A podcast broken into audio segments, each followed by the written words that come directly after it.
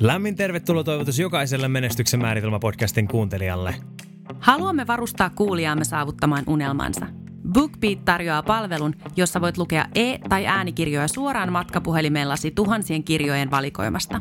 Rekisteröi BookBeat-tilisi osoitteesta www.menestyksenmaaritelma.fi kautta BookBeat. Linkki löytyy myös jokaisen jakson kuvauksesta.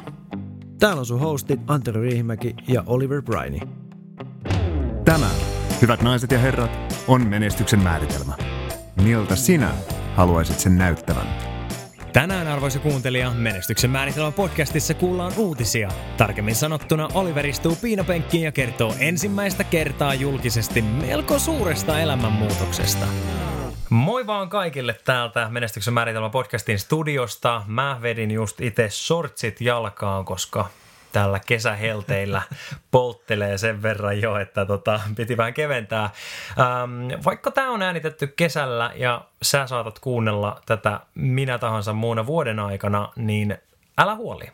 Tämä jakso tulee silti olemaan sulle relevantti, koska me uskotaan, että viisaus ei ole aikaan tai paikkaan sidottu. Toivottavasti tänään tulee jotain viisautta tai jotain inspiroivaa sulle.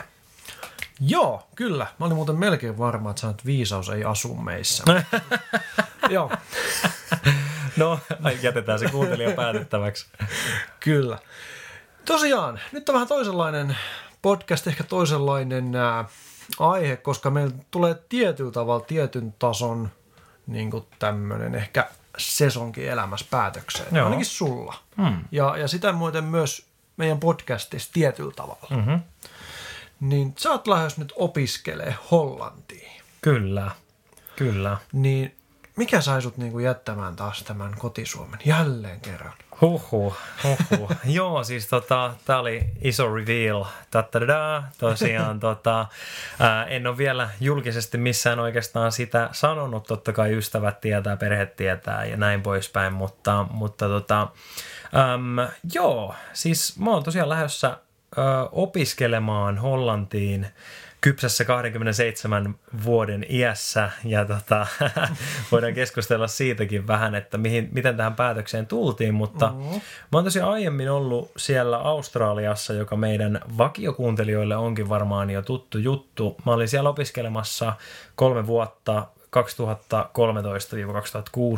2013-2016 ja tota, Siinä tietysti jäi sitten myöskin janottamaan, janottamaan tota se ulkomaan suola niin sanotusti. Mm, ja, mm. ja tota, se avasi silmiin tosi paljon. Voidaan tässäkin jaksossa siitä lisää puhua, jos tulee, tulee jotain siitä vielä. Mutta, mutta tota, mä muistan, mä tulin aika huonolla asenteella silloin tänne Suomeen takas. Mä muistan, kun Australiassa vielä ollessani viimeisten kuukaus- kuukausien aikana, niin mun omat ystävät haastoi mua, että Oliver, että kai ymmärrät, että toi sun asenne on ihan paska.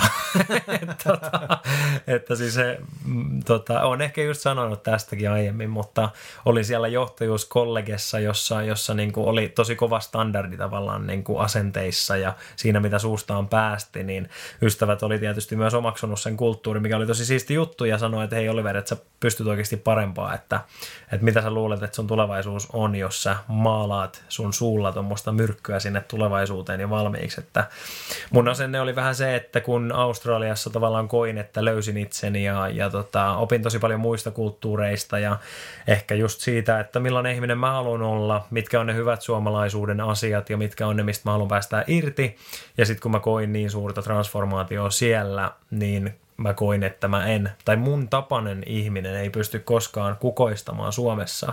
Ja tämä on itse asiassa toinen asia, mistä, mistä niin voi keskustella aika pitkäänkin, mutta semmoinen asenne just, että jos sä kuuntelija koet, että sä oot jollain tavalla erilainen kuin muut, tai, tai että et, et, niin, että sä, sä jotenkin vaan äh, stand out, niin kuin, stand out for the crown niin sanotusti, että, että, tota, että sä, et vaan, sä et vaan sopeudu tai näin poispäin. Niin mä haastan tuota ajatusta, koska se oli jo Australiassa mulle tietotasolla selvää, että, että jos mä ajattelen, jos mä, niin kun, jos mä puhun jo sinne mun tulevaisuuteen sitä, että mun kaltainen ihminen ei voi koskaan menestyä Suomessa tai ei voi koskaan onnistua Suomessa, mm. niin se on se kuuluisa, valitettavan kuuluisa itseään toteuttava pro- profetia siinä mielessä, että tota, Mä tiesin sen tietotasolla, mutta ehkä tunnetasolla mä en kokenut niin. Ja, ja mulla kesti itse asiassa aika pitkän, pitkän aikaa, että mä pääsin siitä eroon.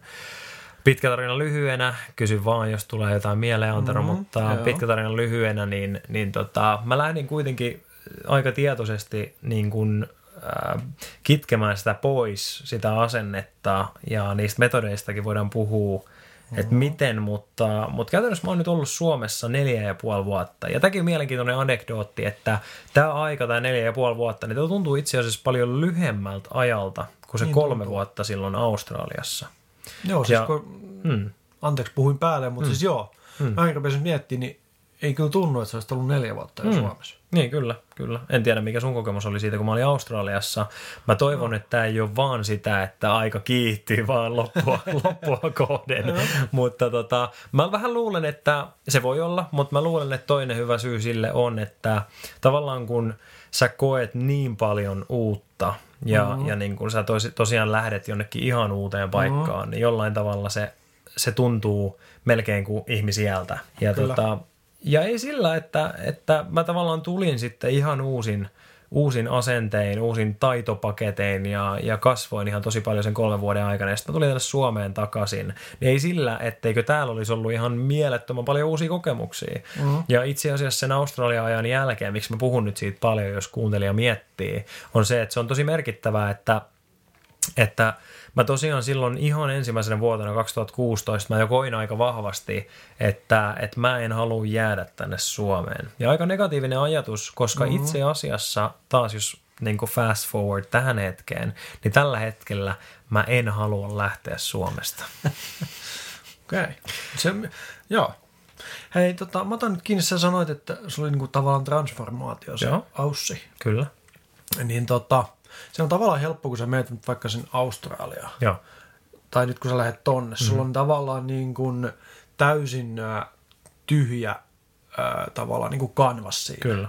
Mitä sä lähdet tekemään, Jep. millainen sä tietyssä mielessä oot siinä tietyssä kontekstissa, tietyssä ympyröissä. Joo. Miten hyvin se sun transformaatio on pitänyt, kun sä oot tullut takaisin Suomeen? Tavallaan niin kuin niihin Joo. vanhoihin juttuihin. Joo. Loistava kysymys, huhu, tosi loistava kysymys. mä mietin tota tosi paljon silloin, kun mä tulin tänne Suomeen, koska, koska mm, niin kuin mä sanoin tässä jakson alussa, niin mä ihan tosiaan uskon siihen, että viisaus ei ole sidottu aikaan tai paikkaan. Mm.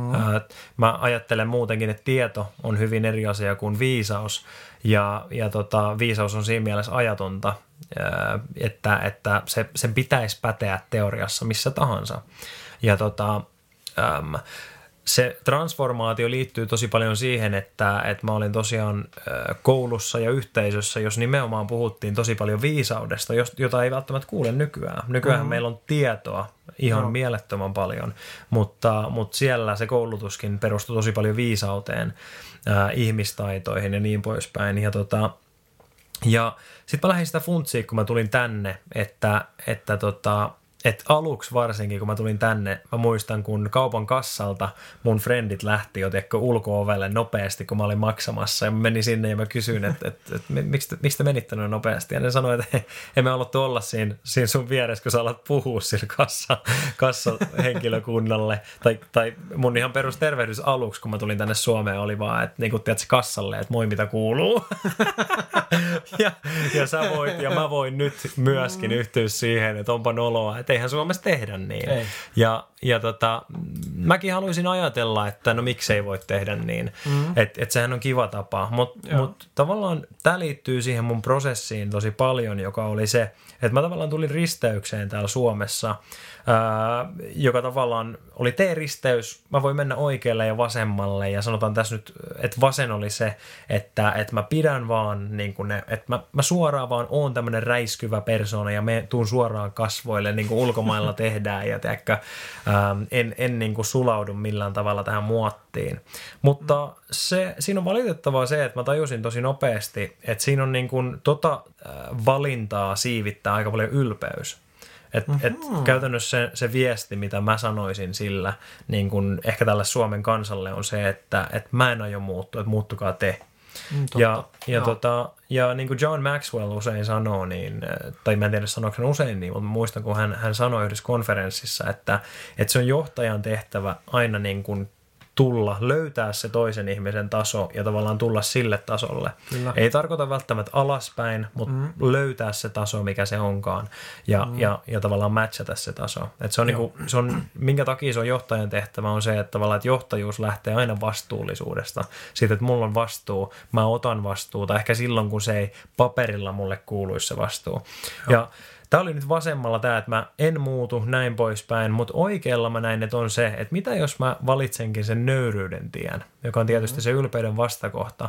Mä ajattelen, että, että millä tavalla mä pystyisin kommunikoimaan sillä tavalla näille ihmisille täällä Suomessa, jotta mä pystyn ehkä auttamaan heitä tai palvelemaan niitä mm. yhteisöjä, missä mä oon. Ja, ja, tota, ja tämä ehkä niin kuin oli, oli avaintekijä sille transformaatiolle. Mä koen tosi tosi vahvasti, että ihan se tavallaan se, ehkä se DNA, se ydin niistä asioista, mitä mä opin Australiassa ja missä asioissa mä koin sitä transformaatioa, niin mä ehdottomasti koen, että, että se on se sama DNA edelleenkin hyvin vahvasti siellä ja se on vahvistunut.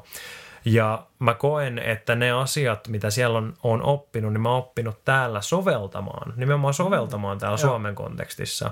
Kyllä. Ja tämä oli mun mielestä tärkeä oivallus, mitä mä koin sen ekan vuoden aikana, että tavallaan, että, että se on vähän sama kuin, että jos mietitään tälle metaforisesti, että, mm-hmm. että sulla on purjevene ja jos sä seilaat vesiä sillä, niin sä et nyt suoraan lähde muuttaa sitä merillä, sitä purjevenettä. Että, niin kuin, että hei, nyt, nyt mä en, mä en mä, tämä purjevene ei nyt toimi mulle, että, että mä nyt haluan vaihtaa tänne, että sä pystyt tekemään sitä merillä. Mutta mitä sä voit tehdä, onko sulla ne purjeet ja tuulee väärästä suunnasta, mä tarvisin moottoriveneen. Tai sitten, mitä jos mä alan luovimaan mm. näitä tuulia. Mä pääsen silti sinne mun kohteeseen, mutta mä joudun luovimaan. Luoviminen, luoviminenhan tarkoittaa sitä, että mä käännän ää, mun purjeveneen sillä tavalla, tai ne purjeet sillä tavalla, että ne voi ottaa sitä momentumia siitä tuulesta, jolloin sitten, kun mä saan sen momentumia, mä saan sitä liito- tai liirtovoimaa, mitä se nyt onkaan vedellä, niin sitten mä voin taas kääntyä sinne mun kohteeseen, ja taas mä luovin vähän jonkun, jonkun, jonkun toisen suunnan kautta, mistä tuuli tuulee, mä saan sen liikkumisvoiman, ja taas mä käännän sinne mun, mun kohteeseen. Eli mä käytän sitä tuulta, mikä menee toiseen suuntaan, mutta mä käytän sitä niin, että mä pystyn kuitenkin menemään sinne mun kohteeseen.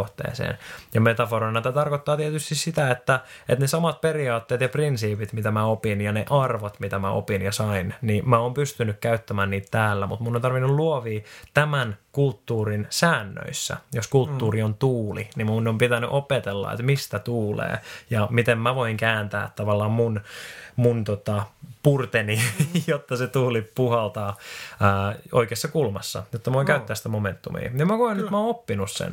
Mä, oon kokenut, mä koen, että mä oon niin kuin esimerkiksi mun työyhteisö tosi erilainen kuin muut. Mä mm. huomaan niin kuin sen, mutta mä huomaan myös sen, että se mitä mulla on tarjota esimerkiksi töissä, ihan, ihan ei pelkästään tehtävissä, mutta myöskin sosiaalisesti, niin ihmiset tykkää siitä. Mm. Ja, ja mä oon oppinut tekemään sen sillä tavalla, että, että ihmiset täällä Suomessa pystyy ottaa sen vastaan.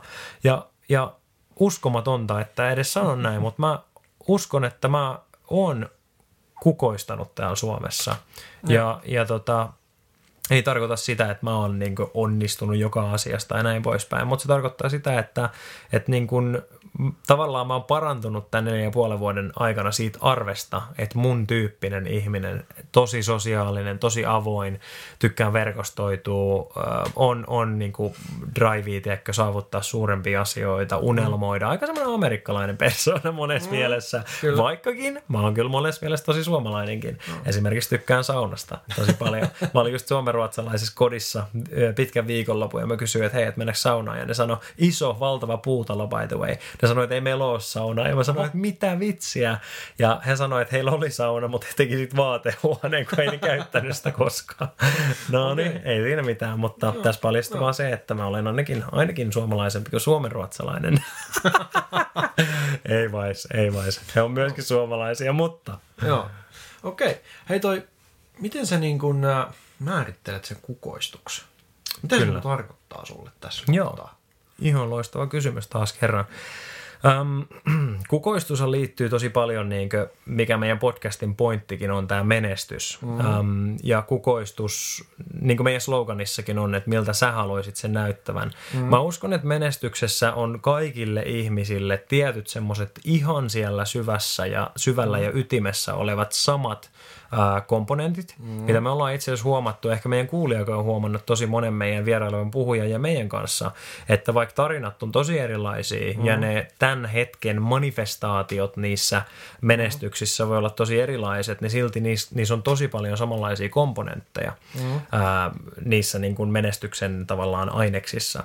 Ja tota, mullakin niin mä luulen, että ne, ne tosi su- syvät komponentit on niin kuin esimerkiksi just yhteisö, eli mm yksi asia, mitä, mitä niin kuin mä opin Australiassa, oli tavallaan se, että taas se vastuunottaminen jokaiselle elämäalueelle. Ja yksi, yksi on yhteisö. Että Joo. mä en tullut tänne sillä asenteella, että voi kun joku yhteisö ottaisi minut vaan mukaansa. Vaan totta kai se oli mun toive Joo. myöskin. Ja se on, se on hienoa, jos niin tapahtuu, ehdottomasti. Mutta loppujen lopuksi se mun ajatus siellä takaan oli, että jos ei, niin mä oon vastuussa siitä, että mä rakennan se itse.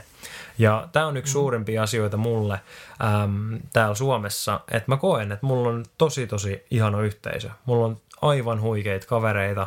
Ähm, mun se, niin kuin mä oon kertonut tässä podcastissa aiemminkin, niin esimerkiksi se yhteisö, mikä mulla on ollut niin kuin ihan ala-asteelta asti, niin se on kokenut transformaation, mä koen täällä tämän, tämän aikana. Me ollaan tietty kaikki tahoillamme aikuistuttu, mutta sitten me luotiin siihen tavallaan meidän yhteisön sisältä, luotiin se Master of Coin tavallaan mentaliteetti ja se, mm. se klubi tähän meidän, meidän tota, ää, niin kuin lapsuuden kaveriporukkaan. Ja me ollaan sitä matkaa tehty tämä neljä ja puoli vuotta ja se on ollut ihan mieletön juttu. Ää, myöskin sitten mä oon tutustunut tosi paljon uusiin ihmisiin ja, ja tota, muodostanut tosi paljon uusia ystäviä ja, ja on kokenut on kokenut, niin kuin ollaan siitä hupielämästäkin puhut, puhuttu täällä aikaisemmin, niin, niin tota, on kokenut, että, että joskus just se yhteisö on niin, kuin niin, niin suuri, että, että, että se kalenteri meinaa niin kuin tulla täyteen vaan niin kuin mm. koko ajan. Ja silloin mun on tarvinnut miettiä, että missä kohtaa mä niin kuin, tavallaan sanon joillekin asioille ei, ei jollekin ihmisille. Kyllä mä niin kuin, haluan olla sellainen ihminen, jolla on tilaa ihmisille aina, mm. mutta että että mä otan niitä aikoja, kun mä menen sinne mun omalle epämukavuusvyöhykkeelle, joka on usein yksinäisyys. Ja, ja no. silloin usein tapahtuu niitä asioita, mitä mun pitää. Esimerkiksi tämä podcastin editoiminen. Se on aina joka kerta epämukavaa näin, onko se kahden vuoden jälkeenkin. No kolmatta vuotta mennään niin, tällä kyllä. hetkellä. Se on joka kerta epämukavaa mulle, kun mä joka viikko ää, tai joka toinen viikko vähintään, niin istun alas, alan editoimaan podcastia, ää, pistän sen kasa, kasaan, kirjoitan uudet speakit, introt ja outrot ja näin poispäin. Se on joka kerta epämukavaa, koska mä oon siinä yksin, mä istun koneen ääressä ja mä väkerrän. Tai sitten jos mä kirjoitan tai, tai jos mä luen tai, tai jos mä teen jotain videoita tai mitä tahansa, niin, niin se on aina epämukavaa. Mutta, mutta joo, eli yhteisö. Toinen asia, tosi käytännöllinen asia on, on työ. Se on Joo. tosi tärkeää. Ei ole vaan niin kuin miesten, miesten juttu, vaan, mun mielestä ihan ihmisen juttu, että, että miksi mä sanon miesten juttu on se, jos joku kysyy, että mitä vitsiä, miten toi tähän liittyy, niin usein miehille on ehkä vielä enemmän ongelma se, että me laitetaan identiteetti meidän työhön. Mm-hmm. Naisetkin voi ehdottomasti tehdä sitä, mutta usein niin kuin miehillä on just se, se enemmän ehkä semmoinen vähän epäterve mittari just, että kuinka paljon rahaa sä teet ja, ja millainen positio sulla on ja näin poispäin. Mm, um, ja, ja mun mielestä se ei ole niin kuin ytimeltään hirveän hyvä asia, että sä laitat sun, niin kun, laitat sun identiteetin siihen, mikä sun työ on, koska silloinhan sun identiteetti on aika hauralla pohjalla, koska sä voit koska vaan saada potkut, mm. koska vaan joku asia voi muuttua, sun jalka voi mennä poikki, sä et voi enää tehdä duunia tai mitä, mitä tahansa, Joo. niin, niin se, ei, se ei ole niin vankka, vankka pohja, mutta, tota, mutta toi on yksi alue silti, missä mä koen tosi suurta äh, niin kuin menestyksen tunnetta. Se, että mä oon saanut olla aivan mielettömässä työpaikassa äh, maailman arvostetuimman brändin tota noin, niin, äh, viuhkan alla, eli Applella. Ja tota, niin, niin, ähm, on saanut tehdä huikeat duunia, mä tykkään siitä työstä, mitä mä oon tehnyt. Mm. Äh, mun esimiehet ja mun tiimi on aivan huikeita. Ähm, mm siis se on ollut ihan mahtavaa. Ja myöskin mä teen melkeinpä eniten, mä teen meidän niin kuin partnereiden kanssa yhteistyötä. Niin on ollut ihan mahtavaa nähdä, miten sieltä on muodostunut niin kuin yhteisöjä ja muodostunut ihmissuhteita. Ja miten niin kuin mä koen, että mä oon voinut oikeasti tukea, tukea niitä partnereita ja tuoda jotain, jotain yes. tavallaan pöytää. Se on ollut mulla tosi suurta kukoistusta. Hienoa. No, tota, itse asiassa tästä tota, juurikin luin Frank Martelan kirjan Valonöörit. Joo. Ja tota, suositus kirjalle. Mutta siinä on tavallaan niin kuin nämä uh, ulkoisiin ja sisäisiin motivaatioihin aika paljon tämä Joo. juttu. Ja se on niin kuin se, että mikä on, mi- miten sä tavallaan rakennat hyvän elämän. Joo. Ja niitä sisäisiä motivaatioita on niin kuin vapaaehtoisuus, kyvykkyys, hyvän tekeminen ja yhteisöllisyys. Joo. Ja mun, niin kuin, se tuossa kiinnitti mun huomioon, että mun mielestä sulla tuli tavallaan näin, Mm. Mm. nää siihen. Kyllä. Kyllä. Että et, tota, se on niin kuin jotenkin hieno huomata. Mm. Mä en tiedä, onko sä tuommoista niin tehnyt tuommoista lokerointia noille jutuille. Joo, joo. Kyllä mä ootas nyt, siellä oli hyvän tekeväisyys, vapaaehtoisuus. Öö, vai? vapaaehtoisuus. Eli käytännössä se, että sä saat niin kuin, no, tehdä tietysti mielessä mitä sä haluat. Tai Joo. niin kuin silleen. Kyllä. Ää, kyvykkyys. Joo. Eli sä koet, että se mitä sä teet, niin sä oot niin kuin hyvä siinä. Mm. Mm. Kyllä. Totta kai haasteet pitää olla, ne on sopivia ja sä koet, mm. että sä niin kuin Joo. opit uutta ja niin kuin, tavallaan, että et sulla on niin kuin osaaminen tehdä se duuni. Tai mitä sä teet. Hyvän tekeminen, eli just sanoit, että sä oot pystynyt auttamaan niiden partnereita. Mm. Ja yhteisöllisyys. Jep. Eli sitten sä taas puhuit, että sulla on tullut sitä yhteisöä ja tämmöistä. Kyllä. Kiitos, että kuuntelit Menestyksen määritelmä podcastia. Seuraavassa jaksossa syvennytään muun muassa Anteron esittelemään Frank Martelan neljään motivaation elementtiin. Muista rekisteröidä BookBeat-tilisi osoitteessa www.menestyksenmaaritelma.fi kautta BookBeat. Saat kahden viikon kokeiluajan maksutta. Jätä tykkäys, kommentti tai arvostelu, jotta muutkin voivat löytää podcastin. Me kuullaan taas ensi jaksossa.